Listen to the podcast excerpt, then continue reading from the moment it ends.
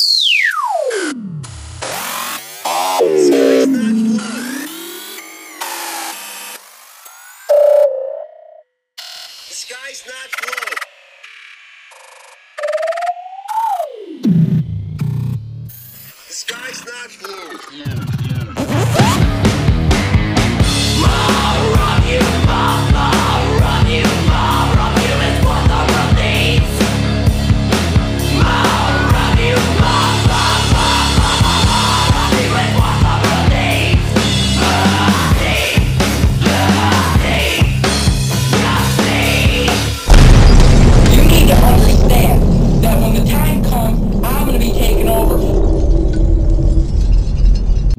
Back to the Cult House podcast. I'm your host, Roger Riddell. Joining me on this episode is Three Teeth frontman Alexis Mincolla. How you doing, Lex?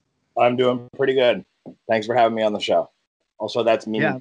It's Italian. It would be a sin to cut the vowel short in the Italian dialect. So. You know, I'm uh, from Kentucky originally, so we don't always talk so good. I, I, I, I, I won't hold it against you. uh, yeah, no, I've been looking forward to this uh, for a while.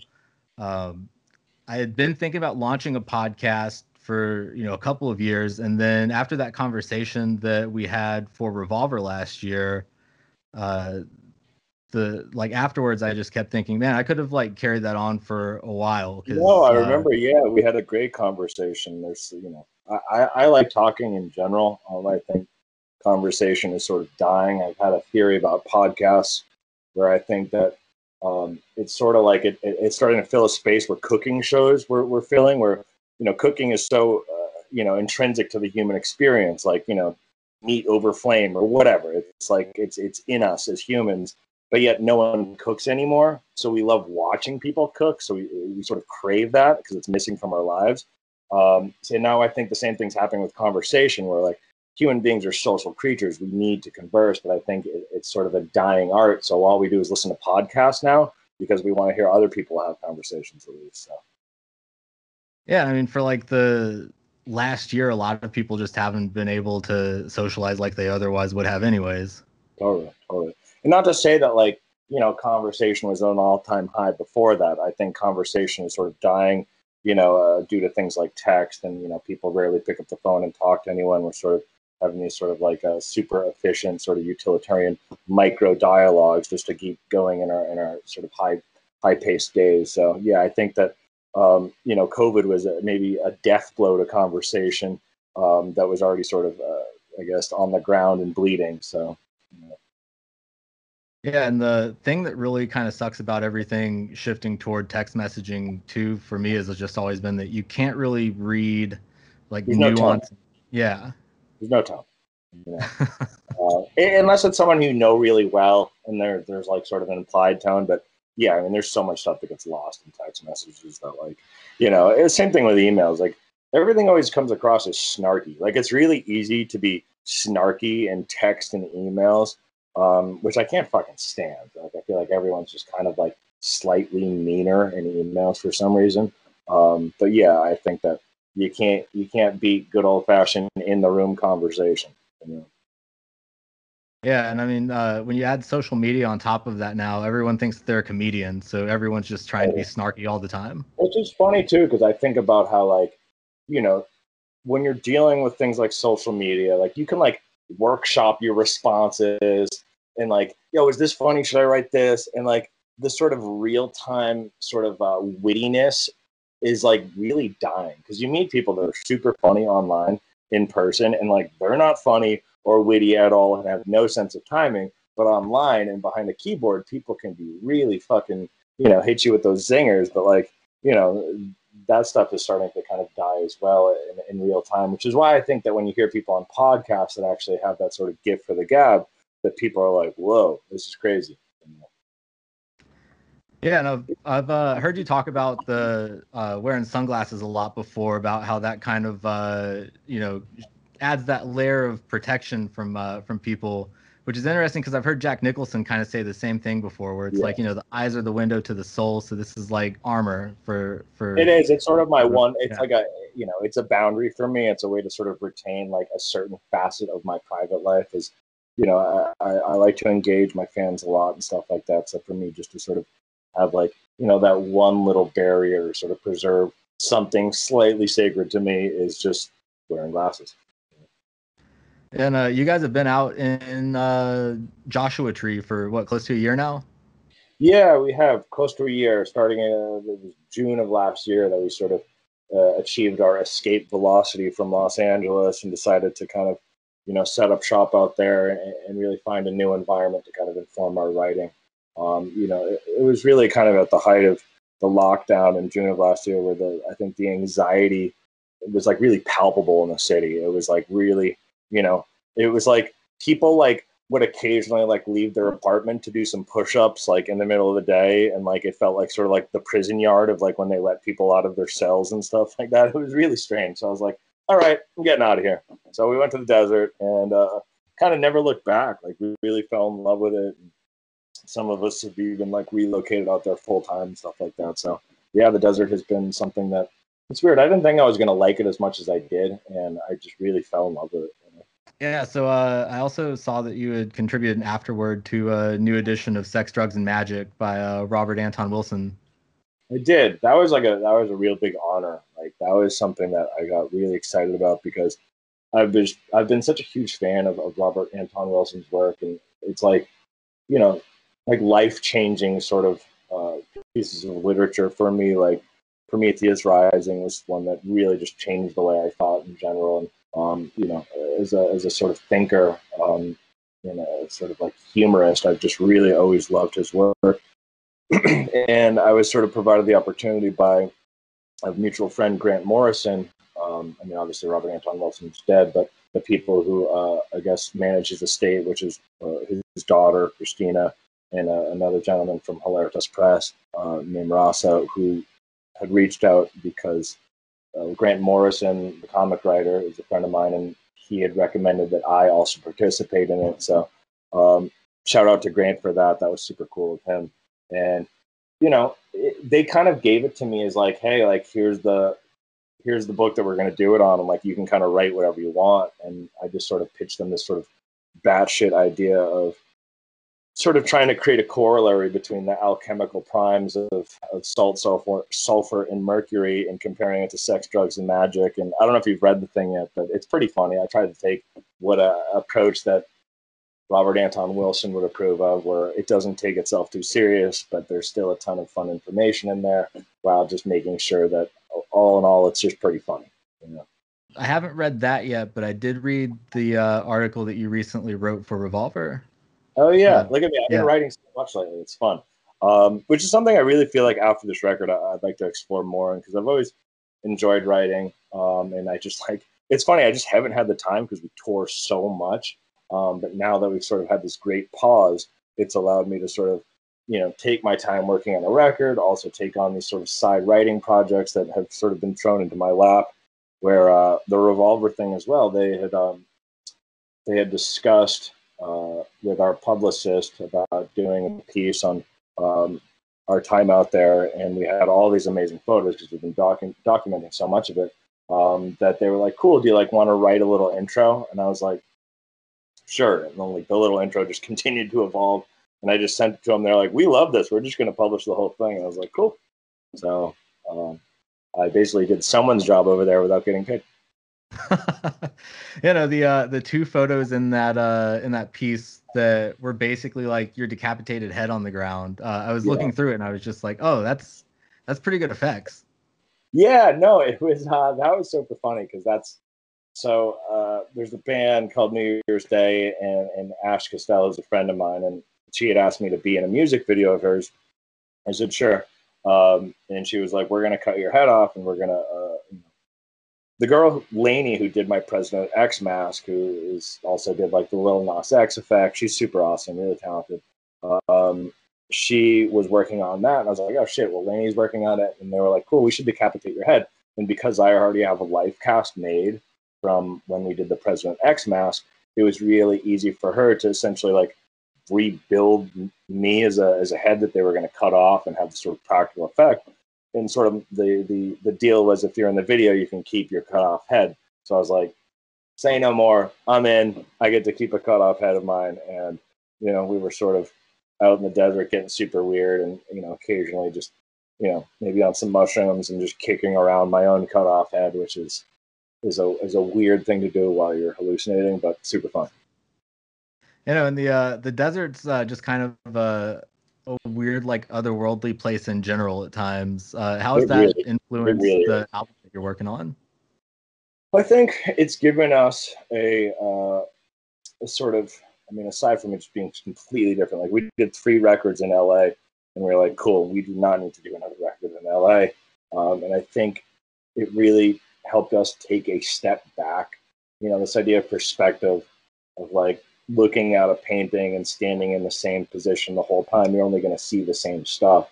So for us, really kind of finding a completely different room to look at the painting that we've been looking at. But this is like, you know, from almost like space, another planet, if you will, to sort of look at this painting and, and sort of get new perspective and new ideas. And for us, it's, it's, I guess, you know, given us a, this sort of 35,000 feet down looking at stuff perspective, which has been really interesting because we've written some pretty heavy scathing social commentary into what we do. And you know oftentimes pretty you know it's weird. People consider it political. I consider it sort of apolitical. Um, but for this it's like we have really stepped away from that and, and kind of taken a um, it's weird. I don't want to reveal too much i'm trying to dance around it. Um, but a real otherworldly perspective you know what i mean like off-world perspective like if you were on another planet looking back at earth how you would describe the things on Earth. You know, um, so that's sort of the approach that we've taken on this record. Yeah, I know you had written about how uh, how much more of the sky you can see at night without all the light pollution when you're out there in the desert. Yeah, Uh, it, it it- it's really kind of- amazing. Yeah.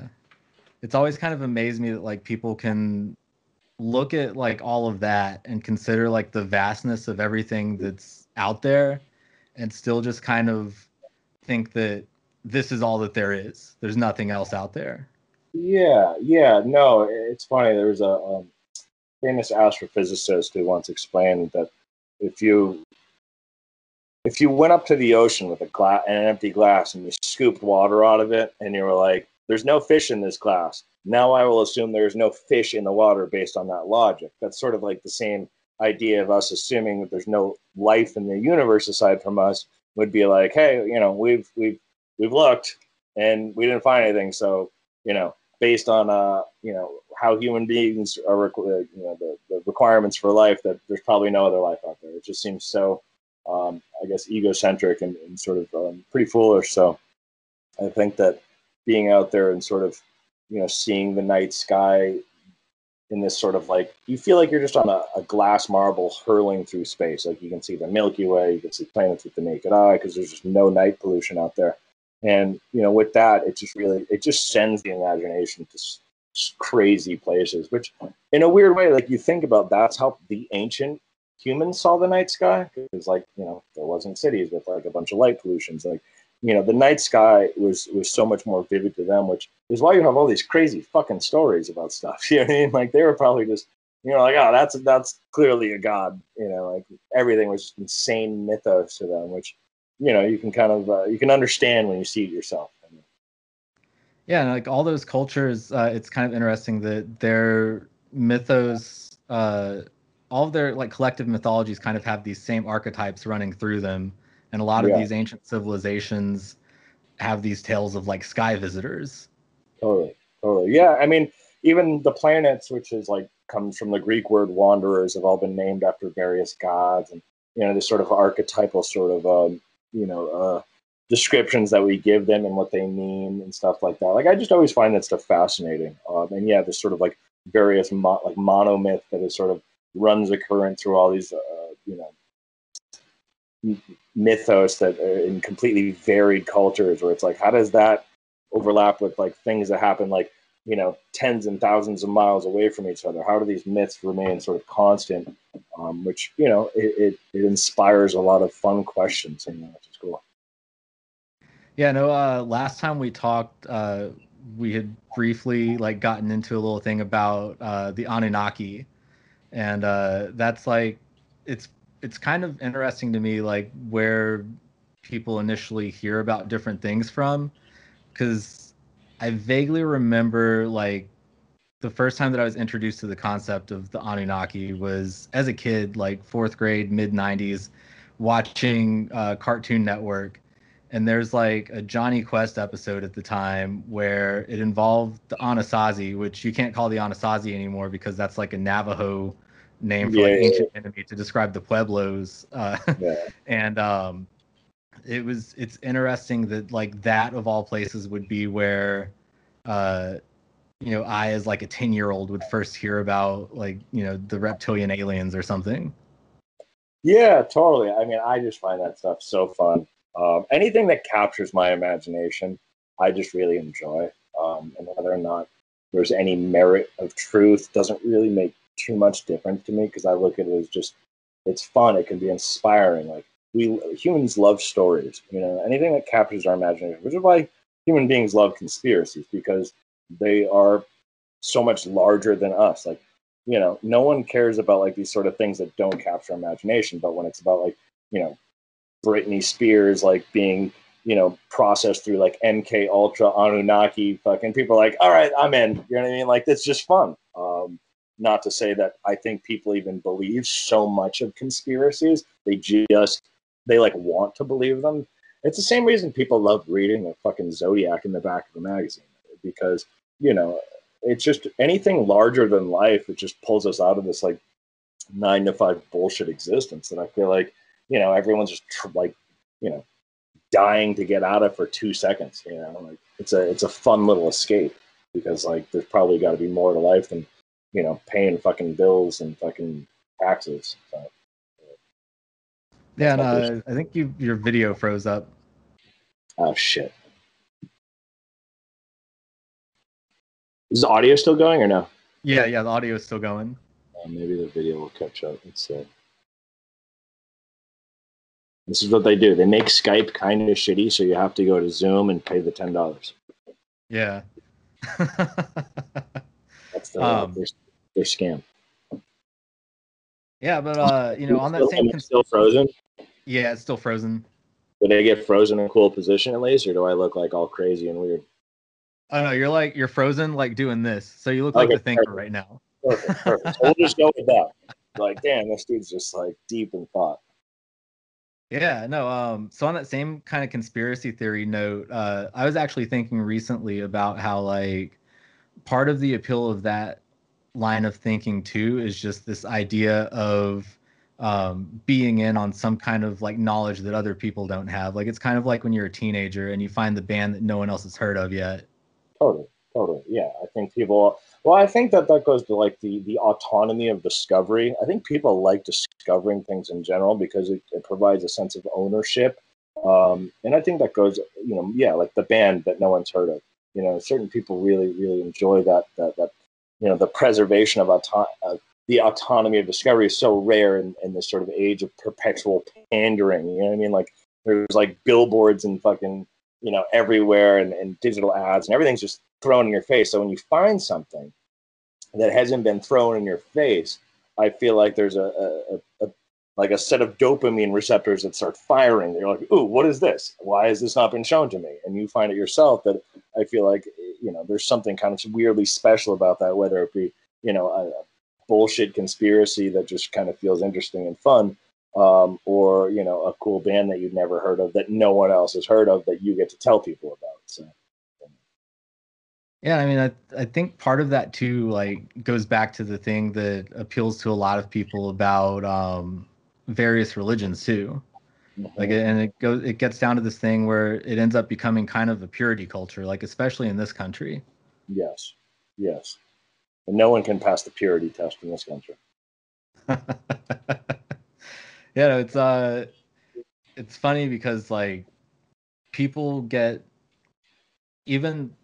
I'm trying to think of the best way to phrase this, in, in that like people get so far into their beliefs that on like pretty much anything that in some cases they are in them to the extent that it becomes hypocritical uh, and that they're basically mimicking the same kind of thing that they've mocked people who believe the opposite for doing. Yeah, yeah, of course, of course. I feel like, you know, um, that's the sort of uh, it's like a pendulum that swings of, of, of hypocrisy that eventually will get there on a long enough timeline. Like the thing that you started out sort of, uh, you know, uh, beating your drum against on a long enough timeline, you sort of become that thing and you go, wait, how did I get here? And like, if you're lucky enough, you have that self awareness. But for the most part, yeah, it's like, I think it's called circular spectrum theory, where essentially both sides of the spectrum uh, are a circle and they, they sort of join at far enough opposing ends, which is, I think you see a lot of that in, in our bipartisan politics.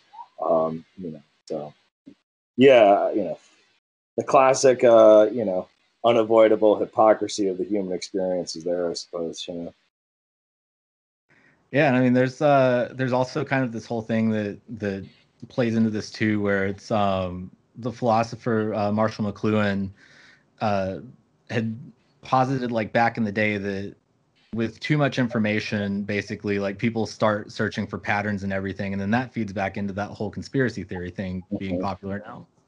Totally. Yeah, absolutely. And I think that we ever lived in a time period of too much information. It's certainly now. Uh, the level of infobesity, if you will, is at an all-time high. I think we are, um, you know, just so inundated with information at this point that it's like people don't even know how to process any of it. Um, so at that point, you're you're going to sort of, you know, end up in these sort of uh, QAnon pitfalls. You know. yeah, no, and um, I know that uh, you're like a pretty big gun guy, but you're not like, um, I guess for lack of a better term, like you know the stereotypical crazy gun guy in that respect. No, no, I'm, I'm, I'm Yeah. there's, there, there are people that support the Second Amendment who aren't like, you know, jerking off to guns and ammo. Do you know what I mean? Like, um, there's certainly, uh, I think, some very sensible gun owners in this country, and I think that, um, you know, it, it's hard to sort of, it, it's weird. It's like to support the Second Amendment, you don't have to be a violent, crazy person. You know what I mean? Like, there's, it's totally acceptable to be a, a very sort of logical and reasonable person and understanding um, why the, the Second Amendment is important in this country. And, you know, as a person that has two degrees in political science, you know, I don't think it would be a good idea to disarm our population. Um, and, you know, it's, I can understand why people say, oh my God, a school shooting happened. People don't need guns. We need to get rid of these guns. I can see why they say that. But if you have to do your homework and start reading data about it, you go, okay, wait. So, like, this doesn't change anything. Like, taking guns away from people. It's like the genie's out of the bottle. There's so many guns out there on the streets in this country. Um, and for the most part, if you really sort of look at the data and statistics of, of, of gun violence in this country, 30% of it's suicide. Or wait. Yeah. I think 60% of it's suicide and 30% of it's violent, rather. And like 1% of that is like school shootings. Granted, 1% is too much. Um, but, you know, the idea that, you know, taking guns away from good, honest people doesn't necessarily make dangerous people less dangerous. Like there's something inherently wrong with this country, um, and I don't think that like you can pass legis. There's no legislative cures for spiritual problems of a country. Do you know what I mean? Uh, and I Yeah. think that this country has some serious problems, um, and I just don't think they're going to get solved by uh, you know preventing good law-abiding citizens from owning weapons. So you know, to, especially to defend themselves in a position of you know a breakdown of law and order in this country, which could totally happen. You know, not to sound like some fucking doomer, but you know, when the grid went out in Texas for how long? Like, there's like three, I think people were surprised at that. You know what I mean? They're like, oh wait, so wait, Texas has its own grid. There's like three grids in this country, and like none of them are that stable. So there's that. Yeah, no, it's um, it's interesting to me too, because like I, I'm from Kentucky originally, so like I'm familiar with people having guns and everything. I'm not like opposed to people having guns, uh, but at the same time, it seems that like every attempt for people to even like meet in the middle and agree on like common Yeah, sense kind of thing. it's, it's, it's a battleground for political grandstanding. Do you know what I mean? Like, yeah, for one, there's so many gun people who are just single issue voters. They don't give a shit about anything, but they're going to vote. You know, they're going to vote right because you know, they're like, oh, well, you know, the fucking Republicans don't want to take my guns. I'll be a Republican. Because that's kind of all they care about, you know, probably especially in a place like Kentucky. They're not, you know, like they have the what's called the Knob Creek machine gun shoot in Kentucky. I don't know if you're familiar with that, but that's like the the uh, the mecca of gun culture, uh, where for like two weeks it's like just absolute insanity of people just shooting machine guns um, in Knob Creek, Kentucky, just blowing shit up, which it's definitely on the bucket list. I gotta go do that. Um, yeah, you know, it's it's it's it's a political battleground where there's no real kind of common sense. Even the gun, like I live in California, which is probably the strictest um, gun control in the country. Um, and you know, I'm still a gun owner. Um, is there a lot of sort of common sense things like background checks? I'm totally okay with all that shit. Uh, is there a lot of stuff that makes zero sense that makes that doesn't make guns uh, any safer? Absolutely. Like the people passing gun legislation aren't people that know anything about guns. So it's unfortunate that you can't actually have real dialogue of people who understand guns and then them passing legislation with people who want to pass legislation that's anti-gun and sort of saying, hey, we could actually figure out how to like, you know, create some common sense legislation that that it makes sense, but uh, you know, that shit's never gonna happen. Yeah, and it's uh there's like that whole mental health aspect to it too, where uh, people can't really even agree to fix anything on that front. I mean, like, well, uh, and, and, and, that's what I was saying. You know, if you look at the Yeah. statistics of, of, of gunshot kills and you know people, it's like sixty percent of it's suicide. People aren't doing suicide with an AR-15. Taking AR-15s out of you know uh, out of people's hands does not do anything. It's like the AR-15 is just the Honda Civic of, of of weapons. There's just a lot of them. Do you know what I mean? Like because it's reliable, it's fairly cheap. You can you know customize it. It's modular. You can do a lot of things with it. Um, but it's certainly no more deadly than a revolver. Do you know what I mean? Like uh, so the idea that we sort of like pick and choose certain guns to demonize because it, it allows people to sort of have these uh, placations to their constituencies, be like, oh, don't worry, we'll take, you know, we'll take the, the AR-15 away from everyone, and they go, thank God we did that. That's not going to change anything. You know what I mean? Uh, I think that you know there needs to be sort of uh, deep, sort of um, holistic change in this country if we're going to make people less violent. You know what I mean?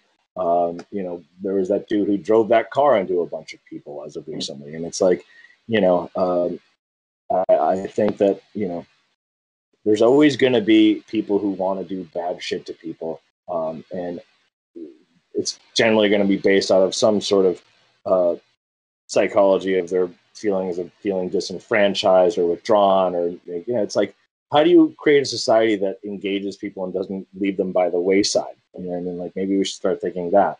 Um, maybe we should figure out how to get people some health care before we decide to say, hey, no one can have guns. So I don't know. It, it's such a quagmire of a conversation that at the end of the day, like I don't think will ever get solved in this country. Um, I do think that, you know, as the being the Second Amendment, it's it's always going to be there. Like I don't think they're pulling the Second Amendment out of the Constitution in this country. I just don't. Um, so they need to figure out better ways to sort of get people to behave themselves without fucking just saying, "Hey, we're going to take it away." You know, like so. I don't know.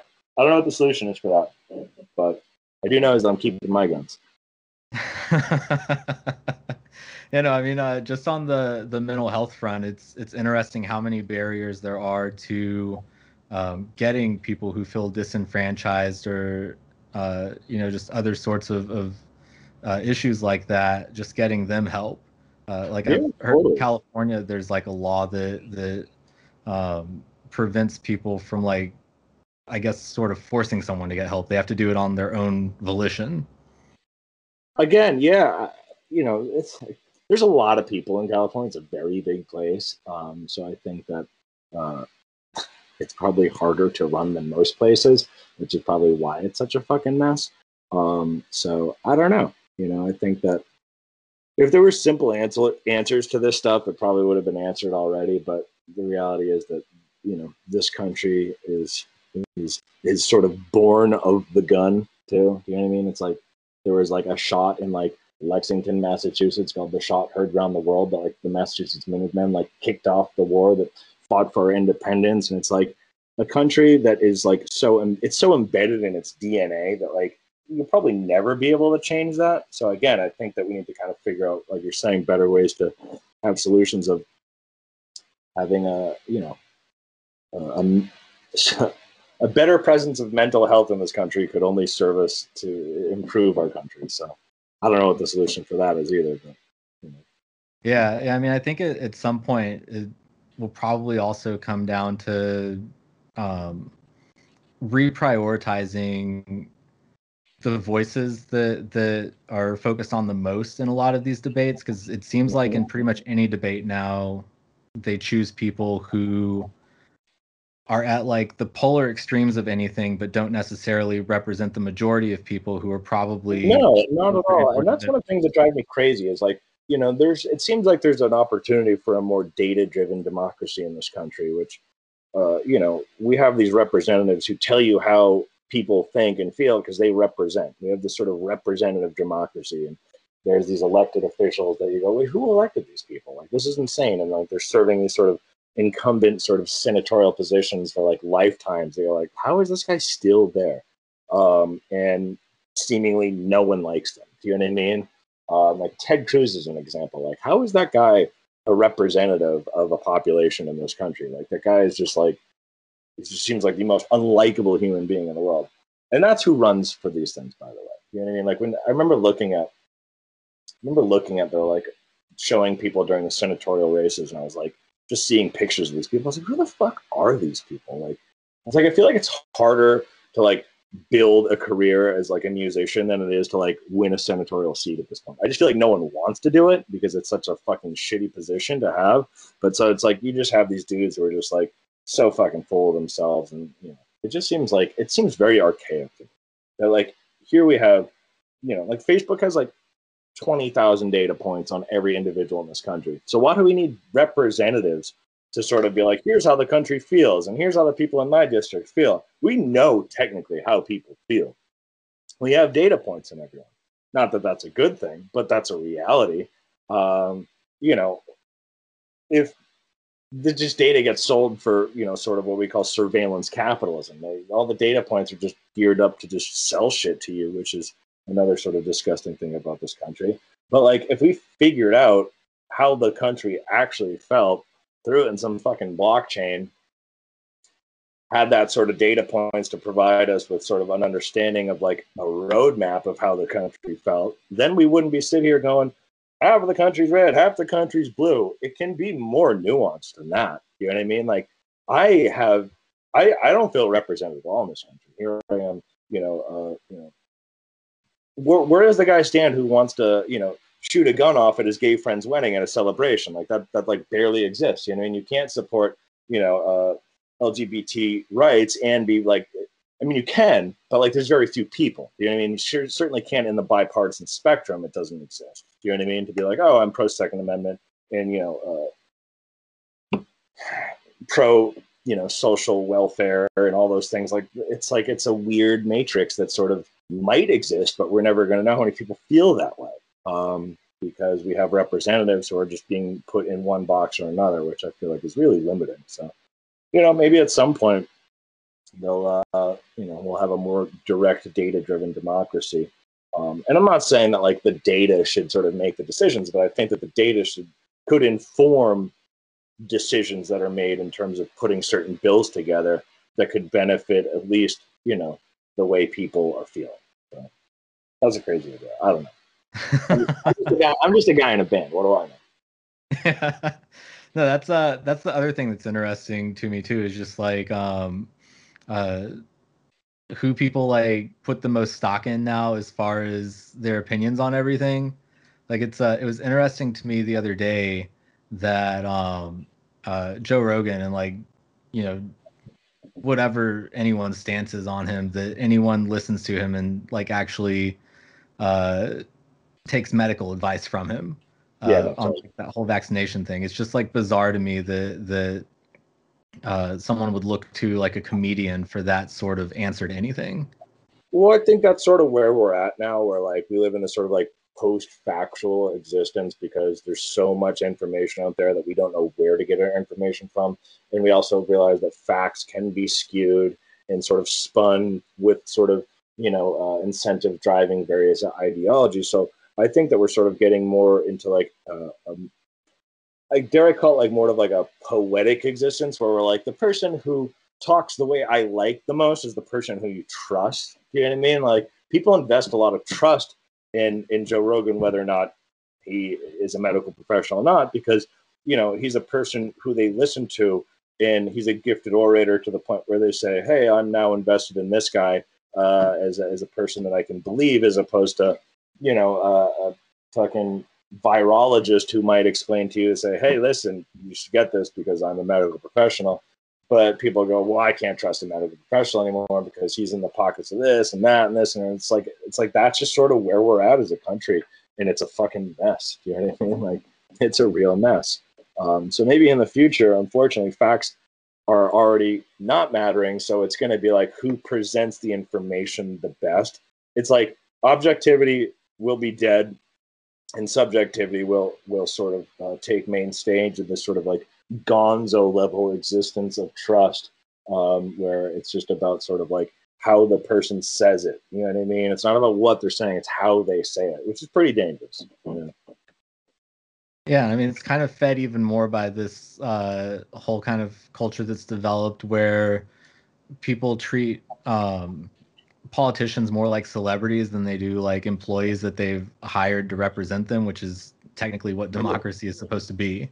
I mean, that's the sort of this this concept of infotainment, where it's like you know you've seen, and I think the media is completely responsible for this. It's like you know them just trying to maintain their fucking thirty minute news cycle, where it's like everything is just bombarded with you for for for ratings. You know what I mean? So it's like everything has to be presented in this sort of infotainment format, where it's essentially like America is now just a reality show on its sort of final season.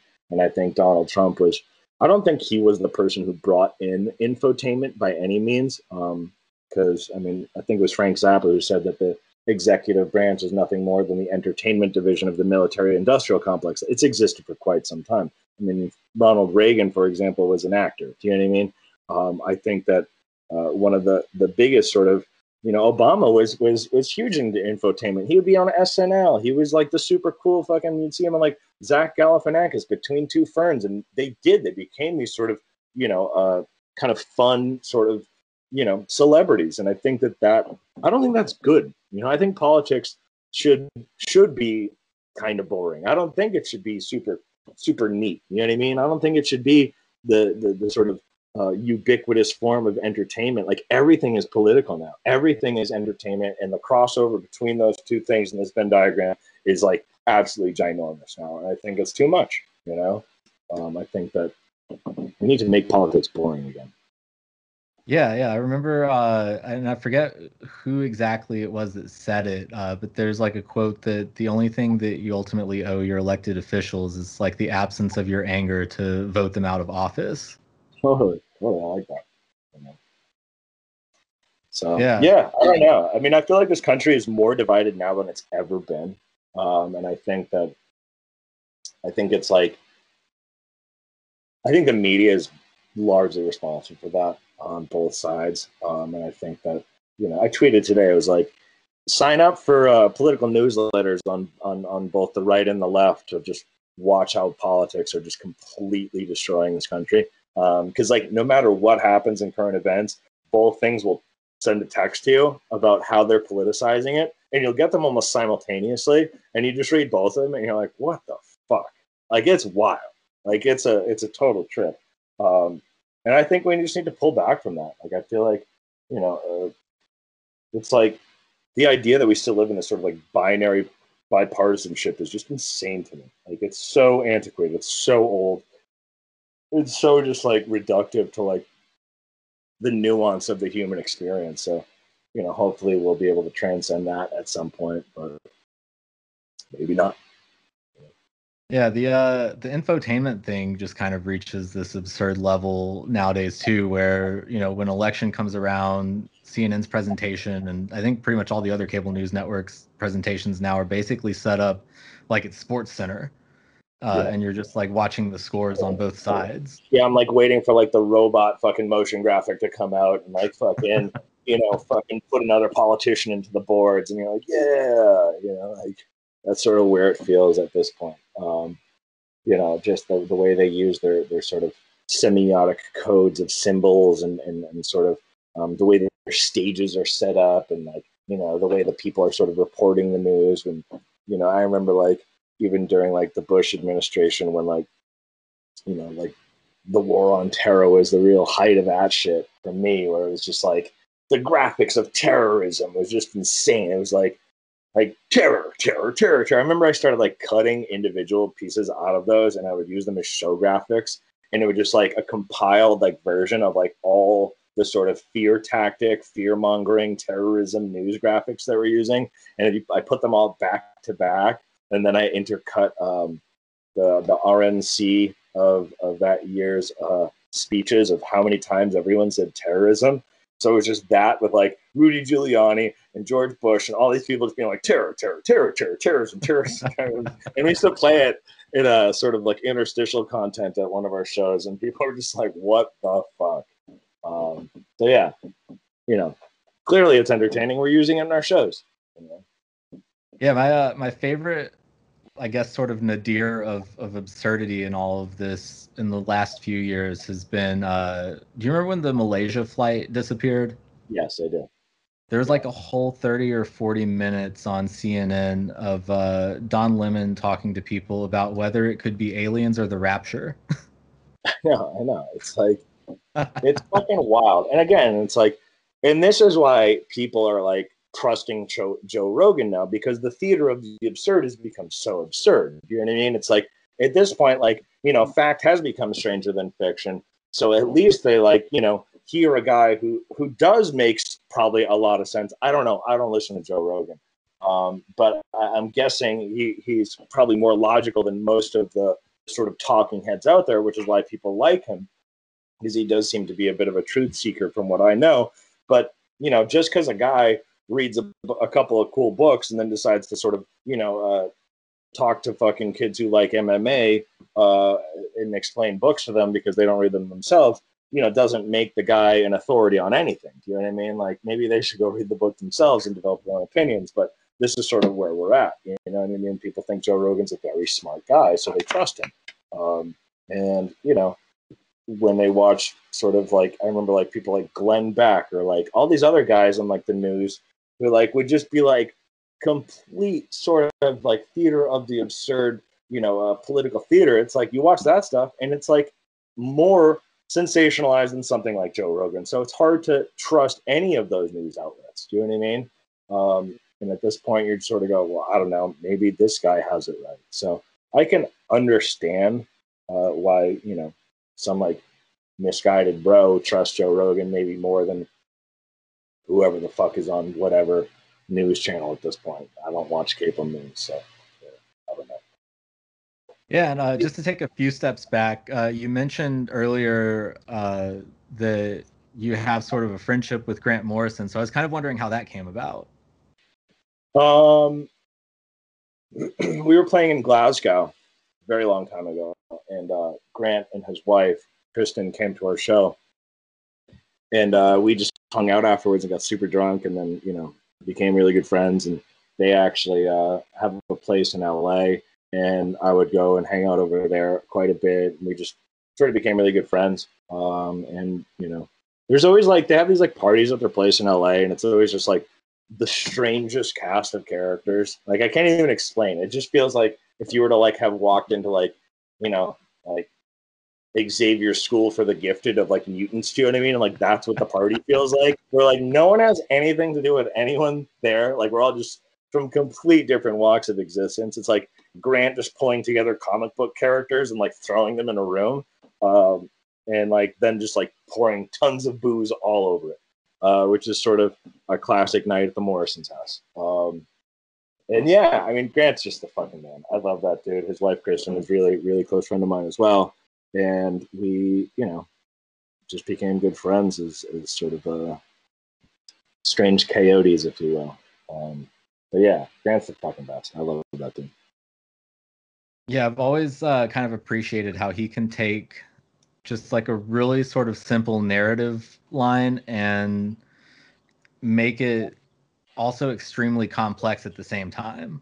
Yes. Yeah, he like sort of um he he creates universes within uni- universes um and it's like I kind of talked about that sort of thing in my recent article that I did write for Revol- Revolver where it's like if you stare at any spot in the desert for long enough, it'll start moving. And it might just be the tiniest little thing. But you're like, whoa, and then you start like looking deeper, and you're like, whoa, there's like a whole little universe right there inside that. You know what I mean? Like all these weird little bugs doing another thing. So it's like, I feel like Grant does that with his writing. It's like you're just like this basic thing that if you were to look at it at a sort of surface glance, it's just that. But if you start to look deeper, there's all sorts of shit moving under it, and he sort of encapsulates a lot of that sort of like universes within universes within universes um, which I, I, really like that sort of kind of quantum thinking. That's stuff that I think always excites me, and especially in terms of storytelling. Um, so Grant is the king of that. You know? Yeah, yeah, and um, he's also kind of got that uh, rivalry, I guess, for lack of a better term, with Alan Moore. Yes, where, uh, I've, I've, talked, I've, talked to him about that before. which I won't, which I won't say anything about on this because that's that's none of my business. You know? Yeah. I, like, I think they're both great writers. I think they're awesome. You know. Yeah, I like to imagine both of them just kind of uh, coming across each other in a public place, and they just sort of start doing that Doctor Strange like magic spell casting thing with their hands oh, at each so other. I was imagining them both pulling out wands and having like a fucking necklace fight, you know. Uh, but yes, yeah. they, they're sort of a of of a similar ilk of character, I imagine, which is probably why they're like, you know, there's not room for two suns in the sky. Do you know what I mean? Like they're just sort of like, all right, my space. So. Yeah, no, they uh, their sensibilities are definitely very similar, just from a, a storytelling perspective, and uh, I don't know necessarily from a personality perspective because I think Alan Moore is much more of a hermit. I think he's way more bitter. Yeah, like he seems like just from like watching him talk about his stuff that's been developed into film. And I'll be like, oh, I really like that. And he'll be like, this was the biggest fucking tragedy ever. And you're like, all right, all right. I, I like the movie. You know what I mean? Like, and he's just like, it's a miserable piece of shite. And you're like, okay. Well, I thought I, I thought it was a cool adaptation. You know. Yeah, I've been uh, trying to work up the I guess, right mindset to read his novel Jerusalem for like the last two or three years. And every time that I look at it, I'm just like, this is like 3,000 pages. I don't know. I, it's, not, it's, not, yeah. it's, not, a casual read for sure. Definitely not. Yeah. yeah, well, um, we've been at it for, for a while now. So um, I think I'm uh, going to let you go because I don't want to take up too much of your time today. No, uh, no worries, man. It's always a pleasure talking yeah. with you. If you ever want to do it again, just give me a shout. I like to. I'm full of hot air. I can talk, talk, talk. you know. But yeah, good yeah, luck with the podcast. you taking your time, man. Yeah, absolutely. Good luck with the podcast, and you know, let me know when it's up. All right, thanks. All right, brother. Take care.